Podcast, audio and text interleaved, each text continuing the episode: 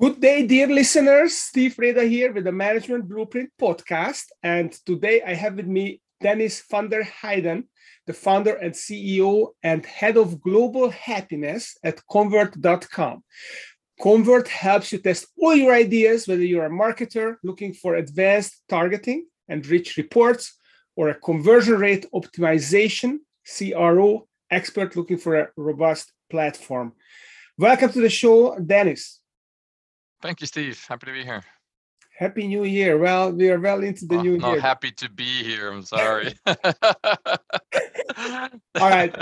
I, I, think the only reason I, I, heard it this way because I, ha- I had a friend when I was a child and he he kept uh, uh, wishing Happy New Year in August whenever we met. It, it was his quirk, and I thought, wow, maybe he's not alone, but he is. He's still the only one.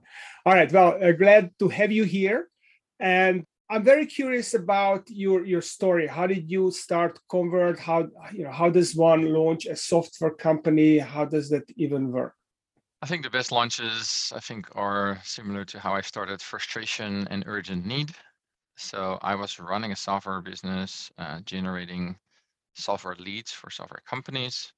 I had a lead generation site.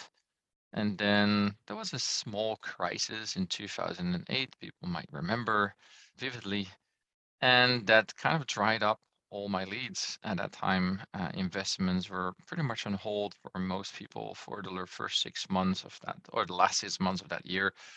I just moved to Mexico uh, with my little baby, and the site couldn't fail. It was my only income, and I didn't look forward to uh, picking up Spanish as fast as that and work for somebody else. So the only thing I could imagine is like, well, if I have half the traffic, I need double the leads. So I don't know how that's called, but I just need to do a better job with what I have.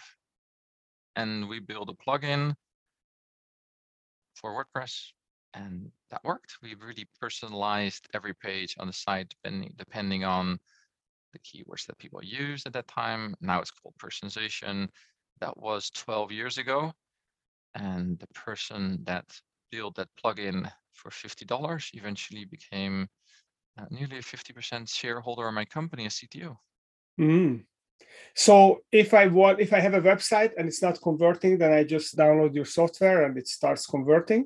How, how does oh, that? No, no, no, no.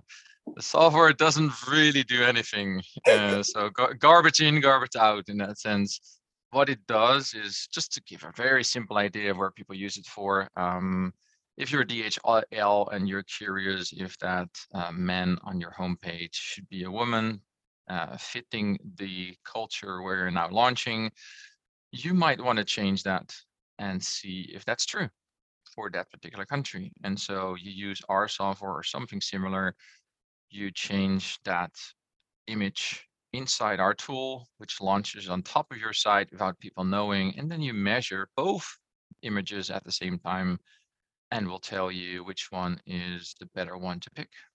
So that's so the, the idea comes from the customer and the, the tool does it mm-hmm. fast to do the statistics and then the results and you can take and take that learning to the next question that you have in your business. So it's basically that's the what you call A/B testing. You have correct two options and whichever works best you keep that and then you look for another test and you keep testing. So a typical site owner how many a-b tests do they have to run to get an efficient site? I know i know that's a very uh, general question but magnitude wise is it like 20 okay. tests? If, is it 2000 tests? What is it?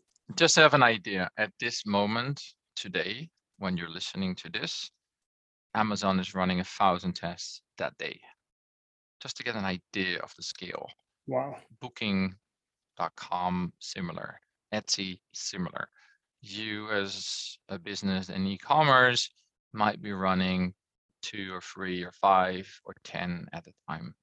So, magnitude of scale, that's kind of what we're talking about. Most big companies run thousands a year, and smaller businesses, depending on your resources, because the software is not the expensive part, but it's the idea generation, the research, the making of them, the analyzing of them, and then incorporating those results back into your marketing or sales. So it's a it's a real niche with data scientists, with designers, with psychologists, all working on trying to understand what the person on the other side of the screen wanted and mm-hmm. how they can help best getting there. So, uh, so is this then does this, this become a function for a company to constantly come up with ideas to test and then to test them and update the site?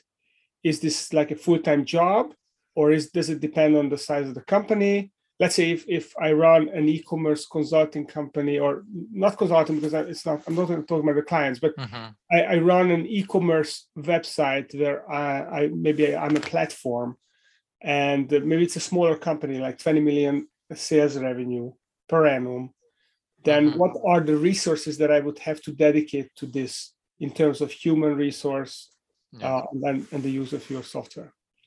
Normally a small team of three full-time mm. people is a good start. So we're talking about a usability expert that does research and you take ideas from your call center, from your complaints, from from tools that maybe analyze flows on the site. So that person then comes up with hypotheses combined with somebody in the data science team, like a analytics person that analyzes the analytics and then you can have like a project manager or a developer or a combination of those people. So it's usually projects, it's development, usability, and data science.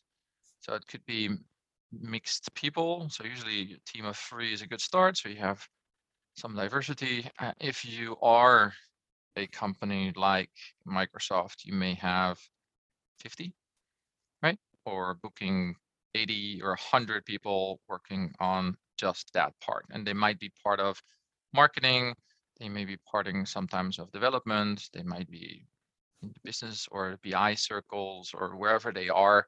That's where they usually play. This is this is very fascinating. So if, if I'm a small business owner and I just have a website, maybe I'm a consultant, then is this something that I can use, uh, this kind of service? Is there any way for me to take advantage of this idea of A B testing? Or your software would require a bigger operation? I think you can benefit from the mindset. So that's important, like the testing mentality mindset. I'll explain in a sec what I think that is. You would need uh, the way we like to prefer to sell this as half a million visitors a hmm. month. Mm and above. Because if you really want to go into the statistics, half a million visitors, you need to have a couple of hundred orders every month, uh, preferably in the thousands, to be able to get results statistically significant. And mm-hmm. let's not go into that for this podcast because that's not the purpose. But the experimentation mindset, I think, is really important. So if you don't have the traffic, most people have sort of an experimentation mindset. So you have to understand that if you don't do anything, you're also experimenting. With the constant changes you do, you just don't know the results. So measure certain things, measure conversion rates, measure checkouts, measure abandonment of a checkout. All those things should be in your dashboard as a business owner when you don't measure anything, you don't know what the outcome is. So you measure as a start, then you make a change, then you hope that something changes. And then you look at your dashboard and that works or it didn't work. So sort of an experimentation mindset is really important. And if it didn't work, theoretically, you should go back to the version that you had before running of your business. Same as you do with a new salesperson. It works, it doesn't work, and then you go back to old by letting them go, or giving them coaching or whatever. So an experimentation mindset is important, and I think it's super important that people understand that by not experimenting, you're still experimenting. You just don't know the results, which is flying blind. So that's why very large and very successful companies prefer to have the data so they learn from it each time.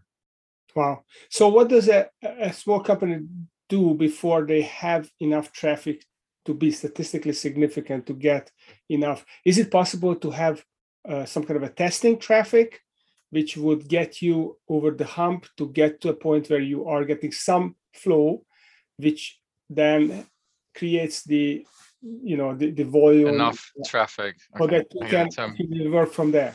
Is it possible? Uh, That's that's uh, So it's impossible because statistics only work if you target the people that have the same composition. Mhm. So I have 10,000 people that are interested in my product. So they come to my website and then I would buy 90,000 additional traffic that I can show a kitty and saying, get a free kitty here. And they come to the site. I'm really disappointed. And they have not the same intention, the same, and so they will skew the data. They're not the same kind of people. So the results should only tell you what your customers or your visitors prefer. Like, I don't care that it's statistically significant in that sense. Just make your customer happy. And if you can't do statistics, go and talk to them more often. That's fine. Go and make a change. and see what they say. Is the call center more busy because you did that? Is there more complaints or less complaints?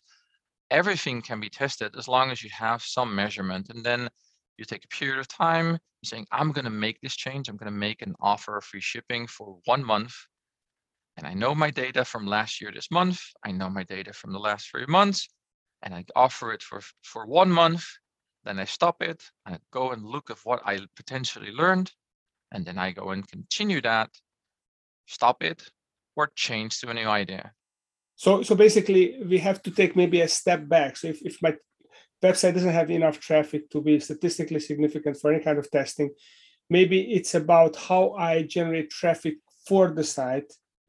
So, before I can measure conversion, I have to create traffic. And maybe, first maybe first it is yeah you can do things like short short term marketing strategies is usually ads. Like buy ads gives you instant traffic. You just of course have to attract similar users with the same intent to your website. And so traffic that is bought from an ad probably converts different than the traffic that organically came to your site through referrals or something like that. So conversion rates the percentage of the people that come to your site compared to the person that buy is different by the amount of traffic, uh, by the source of traffic you get. so And I always suggest getting for more traffic first and then doing A/B testing later. Like it's not the first thing you do. and then you uh, convert uh, your A/B testing process it can only work on my own site, or let's say if I generate Facebook ads, I can use your system on Facebook to A/B test my ads, or I have to use Facebook's thing to do that. Facebook has indeed their own testing platform, likely for testing the ads, so you can optimize your ads. Email software, most businesses have a pretty decent email list already. That's great to test because if you, for example, just a simple test on the email list, usually people have a decent email list. Just changing the title in whatever tool you use can be as simple as MailChimp or maybe it's very advanced. They all have A/B testing in built in. So just the title of your email can have a huge impact on the open rate. Mhm. And so changing the title of your email to experiment with, for example, what people think about you, what resonates with you. So this month you send out two different emails. One has a very different title than the other. And if you learn that that new title you now thought of could be turned into the headline of your website in the future, because that apparently resonates more. You can play with different words that people maybe get some emotional sense about. And those words you can then reuse in your ads. And Mhm. that's why experimentation for large companies is so useful because they test everything from a word change and then that word change will go to their ads. And then from the ads, it will go to a landing page that is different than their homepage. And they then connect the ad to the landing page with the same kind of language, the same imagery. So you're trying to understand, and this is what A B testing is. You're not really trying to sell more, you're trying to understand the customer's mindset better. Mhm. And so very early on of a company that has almost no traffic, it could be as simple as changing the title of the homepage. Like, what are we to you? What are we to you? I am an A/B testing tool, maybe. I'm a conversion optimization tool, maybe. Maybe I'm a personalization tool to you. Whatever word resonates in the end will be like, hmm, I'll pick that one because apparently that's what they call me. And so you can actually use this kind of methods to get closer to the language and the thinking of your customer. And that's what you really want. Because if you get there, you build that connection. And nobody's really interested in the first sale. We are interested in the permanent connection to you, to me, to my brand, so we can stay friends for a long time. And you think of me when you need that product.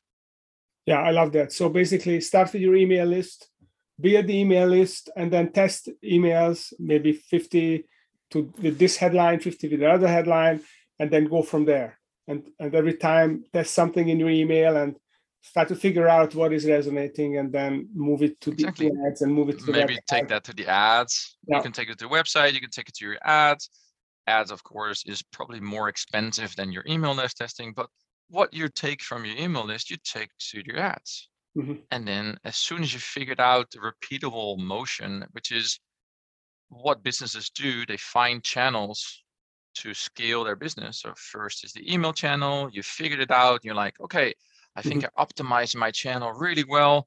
Let me now get more traffic. I, I think I hit my what we call local maximum. It's like the maximum I can get out of this uh, channel for now. Mm-hmm. Let me do ads. And you take your learning from your email to your ads, could be Google Ads, Facebook, or whatever platform you want to give your money to. And then you optimize that with A B testing on that channel. And then you have enough traffic and you can then do an A/B testing tool on your site. Or if you have an app, you can test the App Store messaging or the images on e-commerce. As long as you think in the experimentation mindset, I'm good. You don't need to be our customer. Yeah, I love that. I love that. This is very useful. So thank you.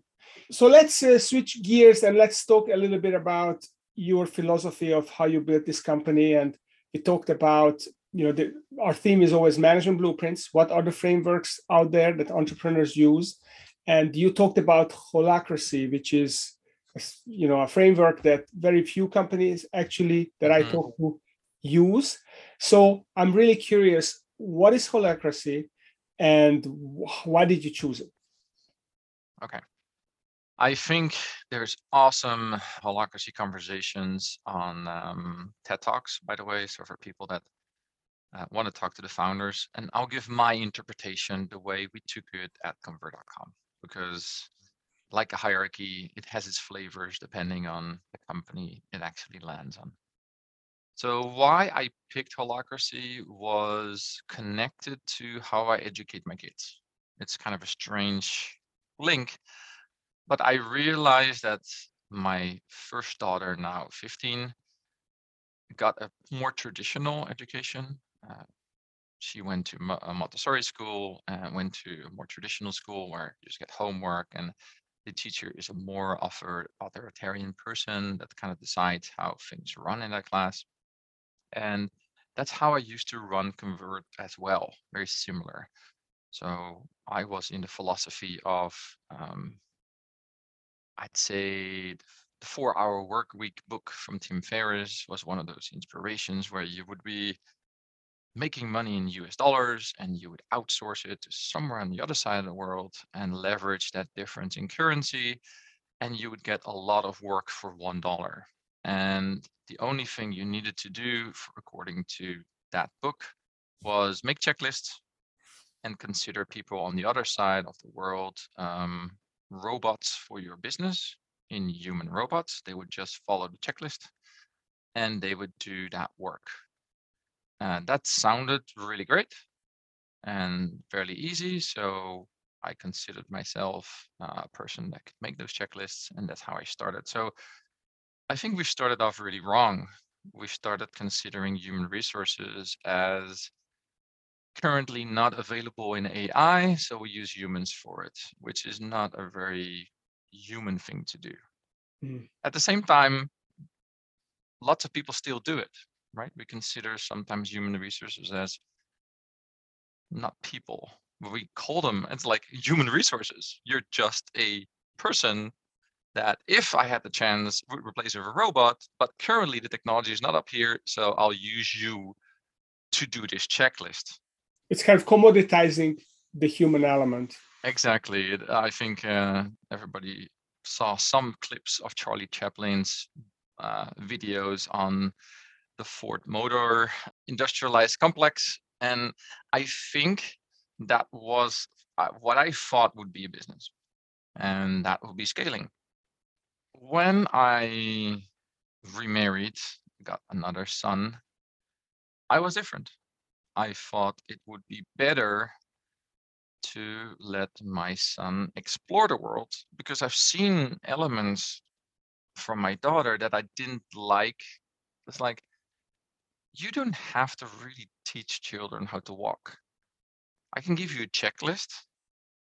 I can give my son a check off if they could speak, but lots of stuff humans really don't need help from anybody. They will learn it all by themselves if you give them the right environment. And the realization was that I prefer that my son would go more on a journey of all discovery and I would present them with the environments that are conductive to that exploration. So we didn't instantly put him in the school. We just went to the jungle. And I lived in Mexico at that time. And we brought him to parks and coordinated with other parents and we set up music classes. We just let them play with sand. And eventually I thought that we all fine. I think the realization was at one moment I was treating my son of three years old better than an average employee with more respect and with more trust than I would trust somebody that I may have hired from Indonesia. And yeah, that felt really bad it basically was like, this is not the way I want to do this. And I have a lot of learning to do. And at what moment, I mean, we all watch those TED Talks and you sometimes come back to the same TED Talk and the same book and you read it again and all of a sudden it clicks. Like, it's like, oh, this is what I need now. This is the time of my journey that this is helpful. And I saw the TED talk on holacracy and from the company Holacracy One, it and that resonated. And that went to the opposite direction completely. It basically says you should trust your employees because they sense the environment that they work in. And if they see a change necessary to express the purpose of that company connected to the customer, you should let them make that change and you should trust them. And therefore, you don't really need management and then hierarchies. And then in the end, you decide. You can move a lot of the decision making to the edges of the, of the company where the connection is with the customer. And so that's something I started exploring.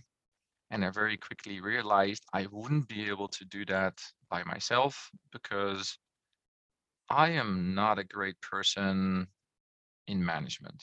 I micromanage. I'm not also always the best person in communication. So I, saw very quickly that the only way to get from here to that new utopia was for me not to lead that project. I was the problem this whole company is representing something I designed. So if I want to redesign something, I am the cause of that original problem. I cannot be the redesigner of it.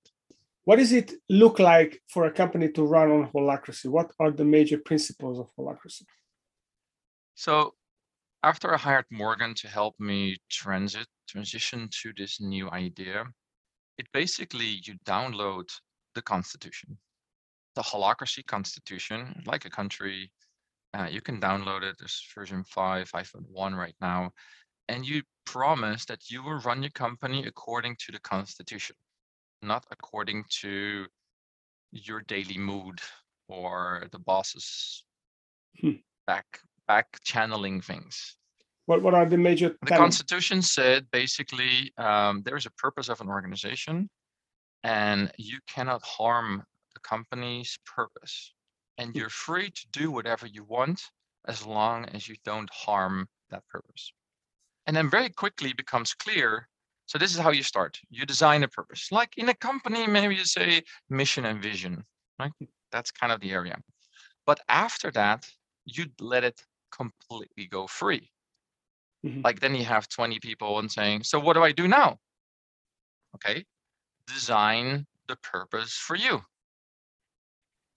Okay, wh- what do I do? I'm support. Okay, design how the purpose of the company can be expressed in your daily connection to the people. And so all these people start designing their own purpose. It's like, oh, it's my purpose to communicate as best as I can, helping the people as, as fast as I can, solving the problems that exist with our software or their implementation of it. And great, this is my purpose. It's like, great, are you happy? Yeah. Okay, are there more people like you? Oh yeah, I have three colleagues. Good. Now three people own this purpose. Uh, okay, so it's not a job title? No, it's a purpose. Let's call that a role. And there's now three people doing the same thing. Oh yeah, but I also maintain that software. And the other ones don't? Great, that's a new role. Ah, and what that role does? Well, the purpose is to maintain the software so these three people can work. Ah, so that's a new role. And they only in that role, I only do that? Yeah, sure. Now you do two things. Now you own two roles. And then all the roles naturally lever um, move towards structure, like people like structure. And so you can see all these roles like a circle. And then they all navigate. So we are all doing support for, for customers. Let's make that a circle. And let's move the purpose of that circle to support our customers. And then we give the circle a purpose. Now the holacracy constitution then says, if you group together multiple roles, there should be a lead link that decides on the resources. Mhm. They decide on the priorities. You can decide on your priorities in your role, but if now there's a group, then you need to have a lead link. And a lead link has a secretary and a facilitator. Sorry, the circle has a secretary and facilitator and a rep- link. And Hmm. so a circle then now starts existing with maybe 20 roles, all grouped together, self-organized. And if they have conflicts, saying, oh, no, the support, but you also need to do the software. Yeah, tomorrow. No, you can't do it tomorrow because I have a new person starting in this role. I need this account to be ready. Oh, well, it's different priorities. Like I disagree with that. I think the customer goes first. No, you should onboard this. And then a lead link would decide the priorities. It's like, no, I get you, but it's important to onboard a new person over the customer reply. So that's your new priority. Mhm. And so this naturally starts shaping and then they become circles in circles and then priorities and high uh, like starts forming. So for example, I am not the CEO, well I'm paper I am the CEO, but I am the lead link that manages five circles. I don't manage it actually. I just define the priorities and resources. So I say, this is how much more budget you get in this circle. Do it as you please. You can hire everybody you want. You can outsource, you can hire agencies, you can hire team members, part-time, full-time, I don't care. Your mission is to achieve this this year with these kind of resources and that's it. They will self-organize in that circle. So So, there's so, roles, circles, and circles and circles and things like that. so do you have a leadership circle where basically the top coordination happens? Yeah, we have uh, what we call convert main circle, uh, CMC. And in that circle, there's the lead link of the company. We call that like the CEO. And there is um, people, I have another role which is called outside world liaison. I connect to board members. I connect to the world if we have good news to share or bad news to take responsibility for. I am the outside world connection to that. There's then a strategic finance person that says, oh, this is how much profit I would like to reserve this year and I would like to spend so much. Like strategic decisions are happening there. And then in that circle, the lead links are represented and the rep- links, which are like union members. Mhm. So the lead link is a person that takes the strategy from above, like a manager, and takes it to their circle to execute. But they're not the ones that receive the critical feedback. because otherwise you turn into a manager that is blocking information from flowing up. So they're two different people. Mhm. The rep link says everything that we are frustrated about in this circle, we will push back into a meeting called a tactical meeting. I am representing my circle as like a union member of all the roles that live in the circle back to the to the next circle up. And then, for example, I hear those frustrations and then I change strategy and prioritization and I'll tell the lead link to do something. So not one person holds all that power because that's where usually that corruption happens. Like I am mm. the blocker and the holder of information, and that makes you powerful. And that power structure is what you try to remove in holacracy. We try to bring equal votes, equal listening into the meeting structures. And so lead link has my trust to execute. So in that sense, they're a person that I appoint. The rep link is a representation voted by the circle. You're now representing us for six months in the other circles. So So there's doesn't that- voting and there, sorry. Does that make the process a little bit political? That let's say you have a lead link, the lead link feels there's certain changes are needed, and then the rep link basically transmits all the complaints of the members of the circle that don't like the change, and then basically the lead link gets second guessed at the leadership circle that uh, they made the wrong call. I mean, how do you uh, how do you Okay, a lead link doesn't make changes. Like a lead link cannot change anything. They only have the power of the money and the priority, and that's it. The That's changes actually happen by vote. So uh, any change to a role, like what we call accountabilities and, and stuff like that, are done in public in governance meetings. So I want you, Steve, to now clean up the books behind you. I, it is my tension that it would look better for Convert if the books were all color coded. I think that would, that's my tension. So I bring it to the circle. It's like, it would be better that all the books were color coded because I think that would represent our purpose better. And in that meeting, you're there and other people are there as well. It's like, can you clarify why would that be hurting my purpose? And then, and then in the end, we either say yes or no. In that circle, people can actually completely block something. If it harms a purpose, if it harms the organization, I could block it. But if somebody says, I think we're right, we should all color code the books behind Steve by the color coding that is set, you now, if there's no objection why this couldn't hurt, we just make that the new truth. And then you can have to accept that color coding is apparently the thing okay? until you prove that it is harmful to us or it's very time consuming. You can do whatever, Steve. You have your own priorities. You're saying this is the lowest priority in my life. I'll take it as responsibility to always color code my books for interviews, but it's the lowest priority because I think audio quality is important and but I'll take it. Apparently we think that it's important and unless I think it's a problem, I cannot really block it. So there's voting and there's not there's not like the boss says I have to do something. So everybody brings tensions all the time. And the tension is we need to get better. We want to get we want to be better than we were yesterday. So we want Okay. new processes and everybody comes up with these tensions and they file it. And then if reasonably acceptable, we just take them. Why not? That's why holacracy works. Awesome.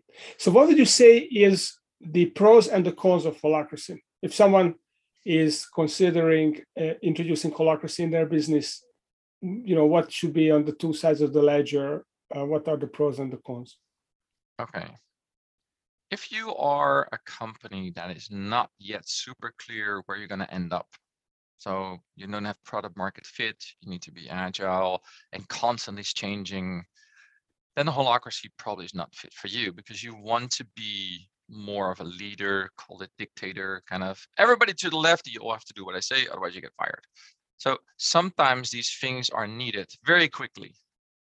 If you are running a more structured organization where you sense that everybody has good ideas, and you have a product that works and you just want to constantly make things better all the time and you understand that hopefully you're humble enough that you're probably not the smartest people in the room anymore then holacracy i think works because it gives everybody a voice mm. not only the extroverts also the introverts because the holacracy comes with a constitution, but also a meeting format for a governance meeting. It comes with a meeting format for tactical meetings. It comes with lots of training about how to do that, how to make changes in your company, how to make changes in roles. So it is an extremely structured approach to running your company. It gives you an immense amount of freedom as a leader to focus on strategy because the ship is basically sailing without you all the time and adjusting course. It's like an auto navigator. It mm-hmm. senses a shock from the side. It will steer a little bit to the right because all the people sense it, they feel it. And if I then say we all have to go 180 degrees, that might take a little bit more time than a more traditional organization where you're saying we all have to go left now. So it is only fitting, I think, for people that want participation of everybody, that probably see that the people, I think the great resignation is probably a good fit for here. They want to own a purpose. They want to do something and have control over their own destiny. That kind of organization, I think, is a good fit for holacracy. And it starts off a thinking that's no managers and then so no structure, complete anarchy, but it's actually an extremely structured format. But that also limits you as a leader. Just because you want holacracy, it means you also have to give up some things. There's no back channeling. There's no more like, okay, that's a good thing. You can squeeze that into your role. We don't have to tell anybody, but now you're also in charge of that just because we played golf this Saturday. Yeah, we played golf. I like you a little bit more. And so, no, everything is transparent. Every change you make is public. Like every change, we, we have a kind of a, it's called Glassfrog. We have a system for holacracy. Every change you make goes public. And then people can say, whoa, what you just changed? That person is now in charge of that. That's a big no-no because that will be uh, fraud prone. That will be like, there's only one person in charge of that. That will break, and I vote against that. So you vote and saying, I bring that to meeting. I will not allow that to go through. I want to talk about that in a meeting. Like you can't just process it out. And other things are like, yeah, it's a minor change. If he wants to be the admin of Slack, I don't care. Uh, I don't vote, and automatically my vote get accepted as a yes. But if I see something that I'm not liking, then I would instantly say, whoa, I click one button and the process stops. And that's all transparent. Everything that changes in the company is always being pushed, in our case, to Slack. We see the messages saying, marketing changed the per- purpose. I'm like, what did it change? Oh, they just removed one word. Oh, I get that. That's fine. And everything is completely transparent all the way up to how toilets are cleaned and how strategic decisions are made. Everything is documented. And so I think that's a pro complete transparency in those things. So if, if I'm an entrepreneur that I like to tinker with my business, then it's probably not for me because it re, uh, reduces my ability to tinker with the business. Or if I want to self make the company self managing so that I don't have to be as involved, would that be a good choice? So I guess these are two questions in one. Yeah, if you want to, I I can tinker with my business. I just have to do it transparently, mm-hmm. right? I cannot just move power to people without telling everybody else. I can appoint people to roles as many as I like. I can remove people from roles as much as I like. I have that power. If I don't like the performance of somebody, I will remove them from the role.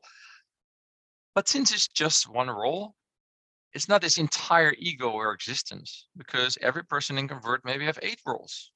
I just remove you from that role because that role you're not a good fit.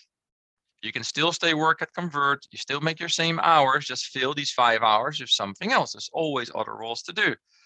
So you disconnect as well that title from the person and the ego that comes with it. So I think that's really good, but it's as I said, it has to fit your style. It as a as a leader, like do you want to move everybody and you want that power and you want that speed? And I think that's more a traditional approach, then go for it. And if you want to do something in a transparent way, involve people, give them the power to to make choices and trust them to know better, then you pick holacracy. Okay. It's so not kind of very slow, but it's it's a different environment to work in. So it's kind of a, a hyper empowerment tool for your business. If you want to be super transparent and super empowering, then holacracy is a way to do this. And of, of course, the, the price to play is more structure. It's less, you know, in the moment tinkering for the uh, entrepreneur.